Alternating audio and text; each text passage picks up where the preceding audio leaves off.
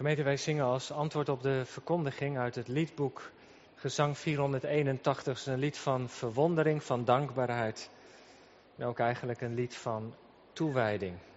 Gezang 481 als antwoord op de preek.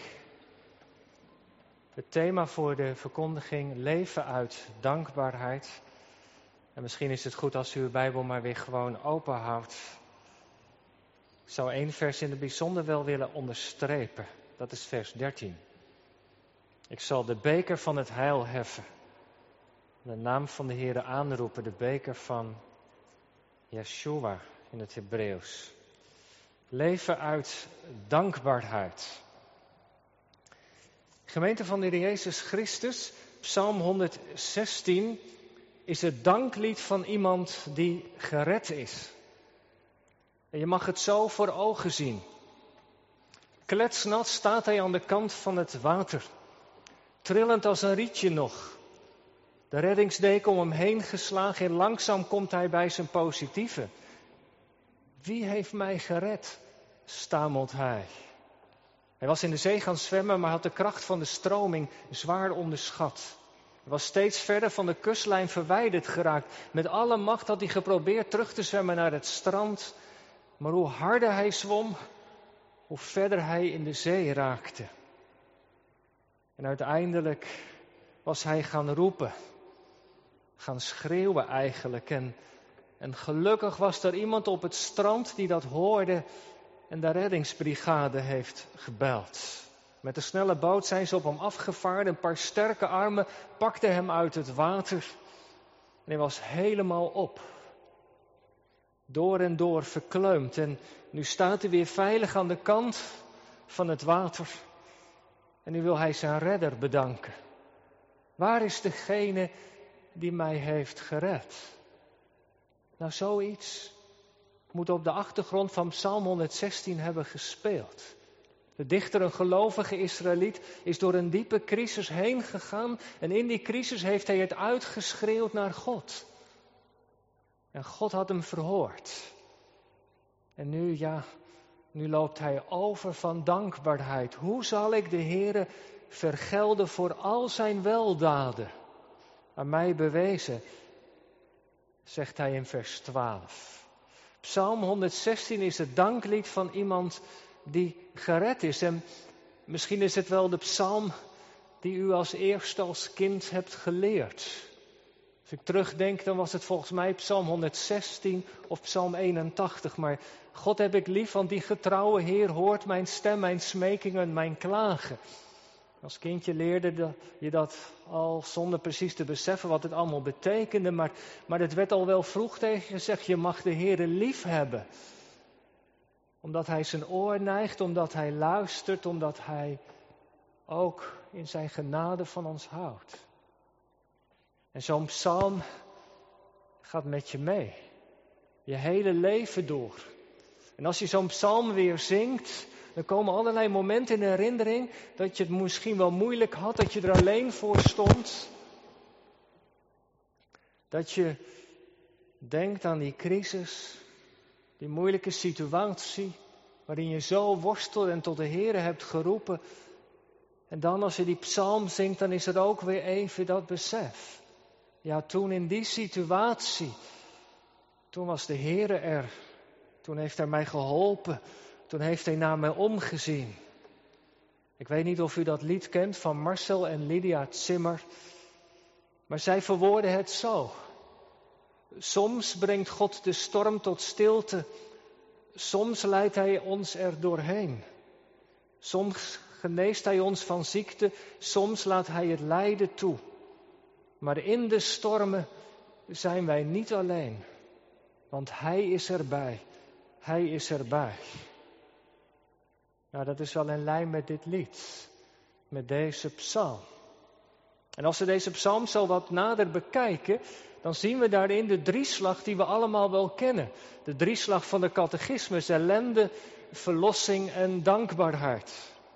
U weet misschien wel dat de catechismus begint met een vraag: wat is uw enige troost in leven en sterven? En dan is het antwoord van het eerste, is het eerste antwoord dat ik niet mijzelf toebehoor, maar het eigendom ben van mijn getrouwe heiland, Jezus Christus, door het geloof. En dan, naast dat eerste vraag en antwoord, komt dan vraag 2. Maar wat is nodig om deze troost te kunnen leven en sterven?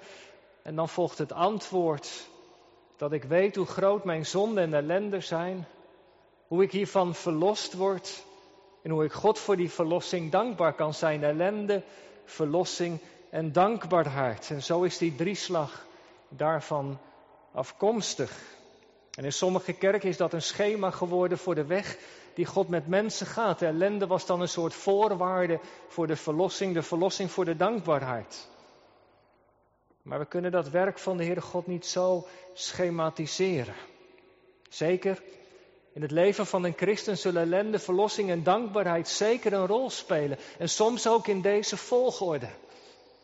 Maar het kan natuurlijk even goed zijn dat je op een moment overweldigd wordt door de genade en de liefde van de Heer. En dat dat je doet beseffen. Je eigen zondigheid, je lieveloosheid, je onmacht. Dominee Nick Tramper, die pas hier afscheid heeft genomen, heeft een boekje over de psalmen Ehm, geschreven. En die vergelijkt ellende, verlossing en dankbaarheid met een cirkel. Hij zegt dat zijn woorden die als het ware in een cirkel zitten. Maar de cirkel kan rechtsom gaan of linksom. Eerst ellende of eerst dankbaarheid. Maar natuurlijk komt die volgorde van de catechisme niet zomaar ergens vandaan. In de begintijd, toen dit beleidenisgeschrift werd opgesteld, oriënteerde men zich heel veel op de psalmen. En als je de psalmen een beetje kent, dan zie je dat daar die drieslag heel vaak terugkomt. In psalm 116 is ook bijvoorbeeld zo'n psalm. Sprekend voorbeeld. En ik wil deze psalm daarover met u spreken. We willen naar die psalm luisteren. Ik heb mijn preek maar gewoon in drie punten verdeeld. Ellende, verlossing en dankbaarheid. Eerst de ellende. Als je nou deze psalm op je laat inwerken, dan lijkt het wel alsof de dichter door een ernstige ziekte is getroffen. Wat was nou zijn ellende? Nou dat hij op het randje van de dood zich bevond. Vers 3 bijvoorbeeld. Banden van de dood hadden mij ontvangen. Hij spreekt zelfs over het graf. Het doet vermoeden dat deze persoon zo ziek is geweest, dat hij als het ware met één been al in het graf stond. Ziekte is immers zo vaak de voorbode van de dood. En wie zoiets heeft meegemaakt in zijn of haar leven, we kunnen ons er wel iets bij voorstellen, denk ik. Als je zo ziek bent, zo kwetsbaar, dat je denkt dat het naar het einde gaat. Het kan bij deze dichter ook het geval zijn, maar er is trouwens in dit lied nog meer. In vers 6 eh, zegt hij, ik was helemaal uitgeteerd. Letterlijk, ik was helemaal uitgeput. Het zou van ziekte kunnen zijn, maar dat kan evengoed van een soort burn-out zijn. Dat je helemaal op bent, om zo te zeggen. Of vers 10. Ik ben zeer verdrukt geweest. Het Hebreeuwse woord betekent depressief. Het kan het gevolg zijn natuurlijk van de ziekte. Maar je zult maar worstelen met een depressie. Die alle moed en hoop ontneemt. Zo somber was hij ook Zodanig in vers 10 en vers 11 dat hij het vertrouwen in mensen heeft opgezegd. Alle mensen zijn leugenaars. Had hij zomaar op een moment gezegd in mijn haast, zomaar. Een heftige uitspraak, dan ben je niet in balans. Dan ben je jezelf niet. In vers 16, dat is het vierde thema, daar zegt hij tegen de Heere God, u heeft mijn boeien losgemaakt. Banden, boeien. Dat zou bijvoorbeeld op een verslaving kunnen duiden, die je naar beneden trekt en uiteindelijk waar je helemaal aan onderdoor gaat. Situaties waarin je door, waarin terechtkomt door de verkeerde keuzes die je maakt, misschien wel door een bewuste zonde. Kortom, als je de psalm zo, goed leest, dan zijn er allerlei situaties van ellende. Momenten van lichamelijke ziekte psychische of geestelijke problemen, gebondenheid. Het zijn dingen die het leven van de dichter naar beneden drukken. En als je ermee te maken hebt, dan weet je daar alles van. Het ontneemt je de moed.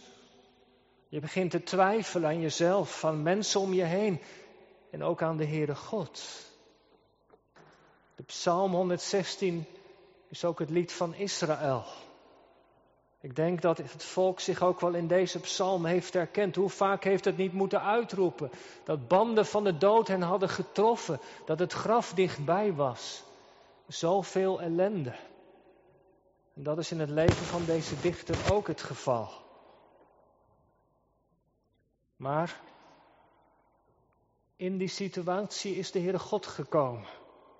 De psalm spreekt ook van verlossing. De dichter heeft dat in zijn leven ook ervaren. Er is een keer gekomen in die situatie. Die ellende die hij beschrijft in dit lied vormt als het ware de donkere achtergrond van de redding die God gaf. Hoe meer hij zegt over zijn ongeluk, over zijn ellende, hoe lichter, hoe meer zicht er komt op de redding. Wanneer is er nou in zijn leven wat veranderd? Nou, er is wat veranderd in zijn leven toen hij is gaan roepen. De wending kwam toen hij begon te roepen. Dat komen vier keer tegen, vers 2. Ik zal hem al mijn dagen aanroepen. Vers 4, vers 13, vers 17. Daar zegt hij, ik zal de naam van de Heere aanroepen. Dingen zijn in zijn leven gaan veranderen. Dat is iets wat we niet moeten vergeten. Dingen in je leven gaan pas veranderen als je gaat bidden. Nee, dat zeg ik niet goed. Als je gaat roepen.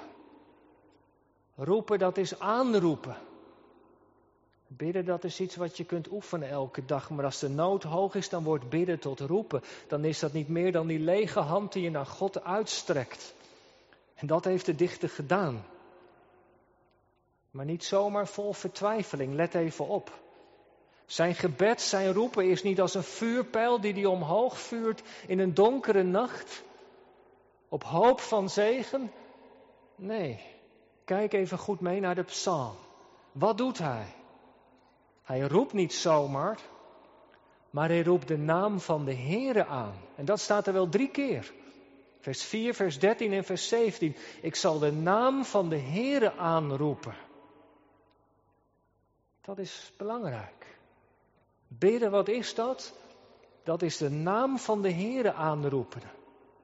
En dat zegt hij natuurlijk niet zomaar, want wat is die naam van de Heere? Ja, dat is Yahweh. Dat is de God die zegt, ik zal zijn die ik zal zijn. De God die zegt, ik ben er. Dat is zijn naam. Dat is de God die een verbond heeft gesloten met zijn volk. En zich aan hen heeft bekendgemaakt als die grote, ik ben. In het Hebreeuws is dat concreet, mag je vertalen, ik ben erbij. Meer nog aan God te vragen of hij zijn problemen oplost, dat heeft hij zeker ook wel gedaan, doet hij een appel op die naam van God. God die beloofd heeft erbij te zullen zijn. God die heeft gezegd tegen zijn volk en op allerlei crisismomenten in het leven van het volk Israël, ik zal jullie niet begeven en ik zal jullie niet verlaten. Hij doet een appel op die naam van God. Wij mogen dat ook doen. Want in de Heer Jezus is die naam aan ons bekendgemaakt. Hij heet ook Immanuel. Met ons is God. Een uitroep van verwondering. Hij doet een appel op die naam van de Heere God. Want als Hij erbij is, dan is alles anders. Als Hij in de situatie komt, dan komt Hij als die grote en machtige God, die in staat is om dingen te veranderen. En zo heeft Israël de Heere God leren kennen. En hij roept de naam van de Heer aan. Heer, die naam is toch een belofte. En dat geeft aan je gebed de kracht en de diepe grond. Wat de dichter precies van de Heere God heeft ontvangen, dat weten we niet. Was het genezing? Nieuwe kracht? Was het vergeving van zijn zonde? Die opstandigheid, die woorden die hij zomaar heeft uitgevloept? Was het licht te midden van zijn depressie? Was het bevrijding van zijn verslaving? Dat weten we niet. Maar één ding weten we wel. De Heer heeft zich niet onbetuigd gelaten. Daar spreekt vers 12 over. Wat zal ik de Heere vergelden? Hij staat op de kant van het water, hij is gered. En hoe kan ik nou de Heere vergelden? Wat kan ik voor hem terugdoen? Wat kan ik aan hem teruggeven voor zijn weldaden? Dat is een mooi woord. Zijn gracious act, zegt het woordenboek, zijn genadegave. We vinden een mooi beeld in de psalm. Want die verwondering, die dankbaarheid, die uit, hij zegt, ik zal de beker van het heil, vers 13, opheffen. De beker van de dankzegging heft hij op voor de verlossing die hij heeft ontvangen. Ik weet niet of u zich dat herinnert, of u dat weet, maar Psalm 116 is onderdeel van een groep psalmen, het Halleel. De psalmen 113 tot en met 118, die werden door het Joodse volk gezongen bij het paasfeest. Als ze in huis het paasfeest vierden, het paasmaaltijd hadden, dan zongen ze samen die psalmen. 113 tot en met 118. De Heer Jezus heeft deze psalmen ook gezongen. Vlak voordat hij ging sterven. Vlak voordat hij zijn leven aflegde tot verzoening van onze zonden. En tijdens die paasmaaltijd met zijn discipelen is er gelezen uit het boek Exodus. En in Exodus 6 geeft de Heer vier beloften. En aan elke belofte is een beker verbonden. God zegt tegen zijn volk, ik zal jullie uitleiden. Dat is de eerste beker van de paasmaaltijd. Ik zal jullie redden. Tweede beker. Ik zal jullie verlossen. De derde beker. En ik zal jullie aannemen als mijn volk. Dat is de vierde beker van de paasmaaltijd. En tijdens die paasmaaltijd neemt de Heer Jezus de derde beker. De beker van de verlossing. Of zoals hier staat, de beker van het heil. De beker die wordt gedronken bij het avondmaal als beker van de dankzegging. is de derde beker van de paasmaaltijd. De Heer Jezus verbindt die beker met zichzelf. Tijdens die paasmaaltijd verbindt hij die beker met zijn eigen leven. Als hij die beker aan zijn discipelen aanreikt, dan zegt hij: Dit is mijn bloed, dat ik voor jullie zal vergieten. Tot volkomen verzoening van je zonde. Tot vergeving van je schuld. Dankzij dat werk van Hem kan de relatie met de Heere God hersteld worden. Is er verzoening. We hebben dat in het avondmaal mogen vieren. Dat is de beker van de verlossing. De derde beker. De beker die spreekt van de goedheid van de Heer Jezus. En de dichter houdt die beker hoog. Want hij is er verwonderd over. Intens dankbaar. En vanuit dat heil wat hij van de Heer heeft ontvangen, komen allerlei andere dingen mee. Als de verzoening met de Heere God gestalte krijgt in zijn leven, als die een feit is, als die realiteit is, dan komen zoveel andere weldaden daarbij. Als het goed is met de Heere God, dan is daar kracht voor vandaag. Hoop voor de dag van morgen.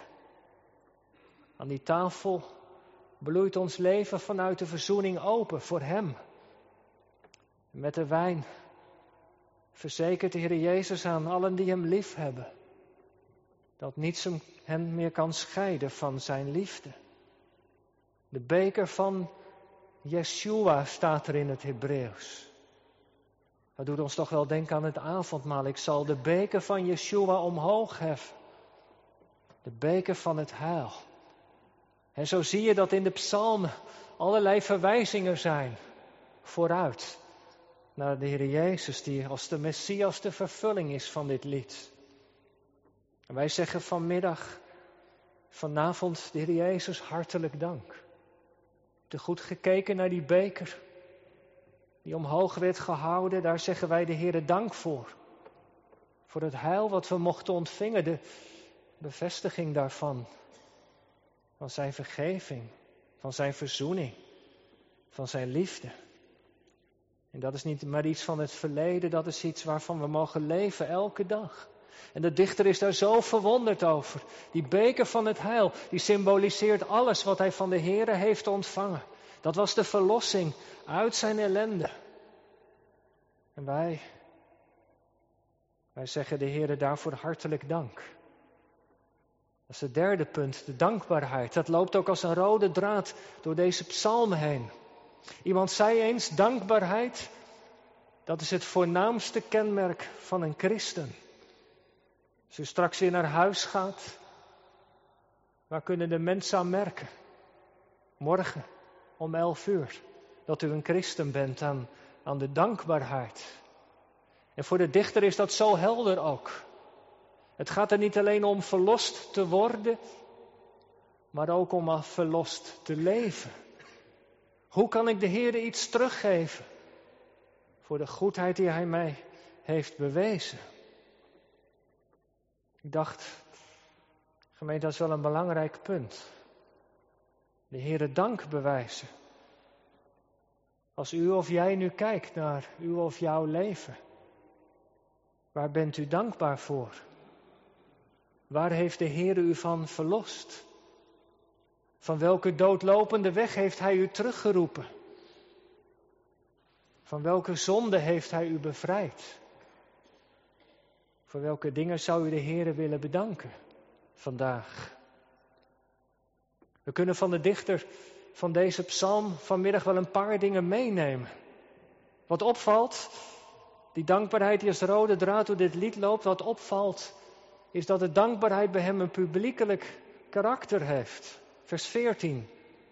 Mijn gelofte zal ik aan de Heer nakomen, zal ik zoiets over zeggen. Nu in de tegenwoordigheid van al zijn volk. Vers 18 zegt hij dat nog een keer. Dankbaarheid is natuurlijk een persoonlijke zaak. Maar de dichter zegt het heeft ook een publiekelijk karakter.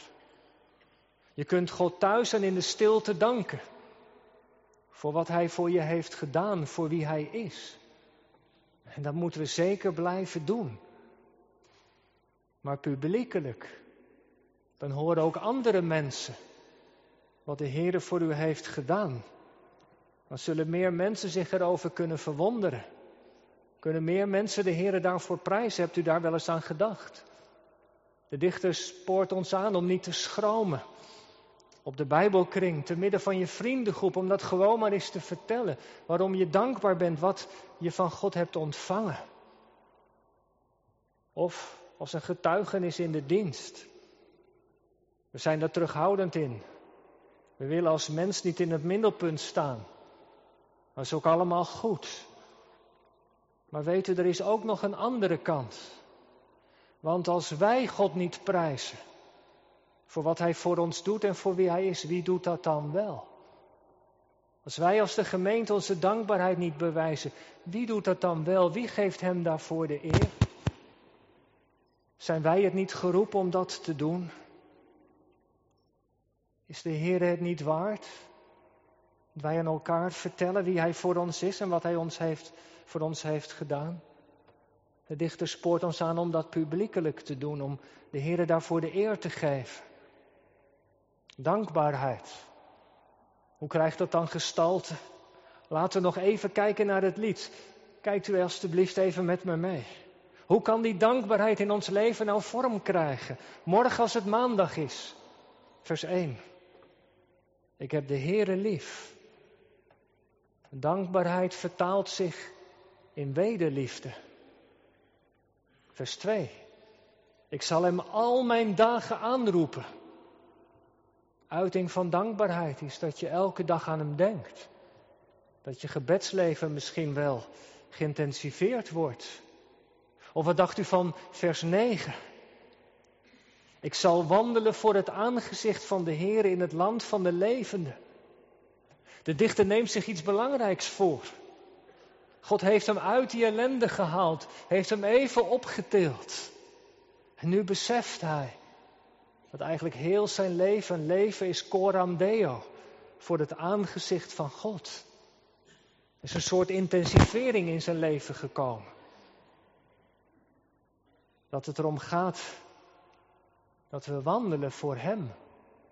Dat ons leven en onze levenswandel, dat wij God daarmee behagen, dat we Hem blij maken met de keuzes die we maken. Wat vindt de Heer fijn dat ik morgen doe? Wat verafschuwt Hij? Coram Deo, leven voor Hem. Vers 14, nog iets. Hij gaat zijn gelofte nakomen. Misschien was het wel dat hij in een nood tegen de Heer gezegd: Heer, als u mij hier uithelpt, dan. En misschien herken je dat wel. Moeilijke situatie. Heer, als u mij helpt, dan. Dan zal ik meer tijd aan u geven. Meer zorg besteden aan mijn gezin, aan de kerkgang. Trouwer zijn in het gebed, in de Bijbel lezen of wat dan ook. En als je dat dan beloofd hebt zo'n moment, dan zul je dat moeten nakomen. En weet u, als je in je leven zo'n gelofte hebt gedaan, of als je een gelofte doet, dan moet je dat niet op je studeerkamer, in je kamer alleen doen, maar dan moet je het juist doen in tegenwoordigheid van anderen, op je Bijbelkring of te midden van goede vrienden. Zodat er altijd mensen zijn die je eraan kunnen herinneren. Weet je nog? Toen. Toen heb je iets aan de Heer beloofd. Heb je dat ook gedaan? Ik zal mijn gelofte nakomen. Als je de Heer iets beloofd hebt, dan is dankbaarheid dat je het ook doet. Vers 14, 18 en 19 veronderstellen dat hij steeds weer de tegenwoordigheid van het volk opzoekt.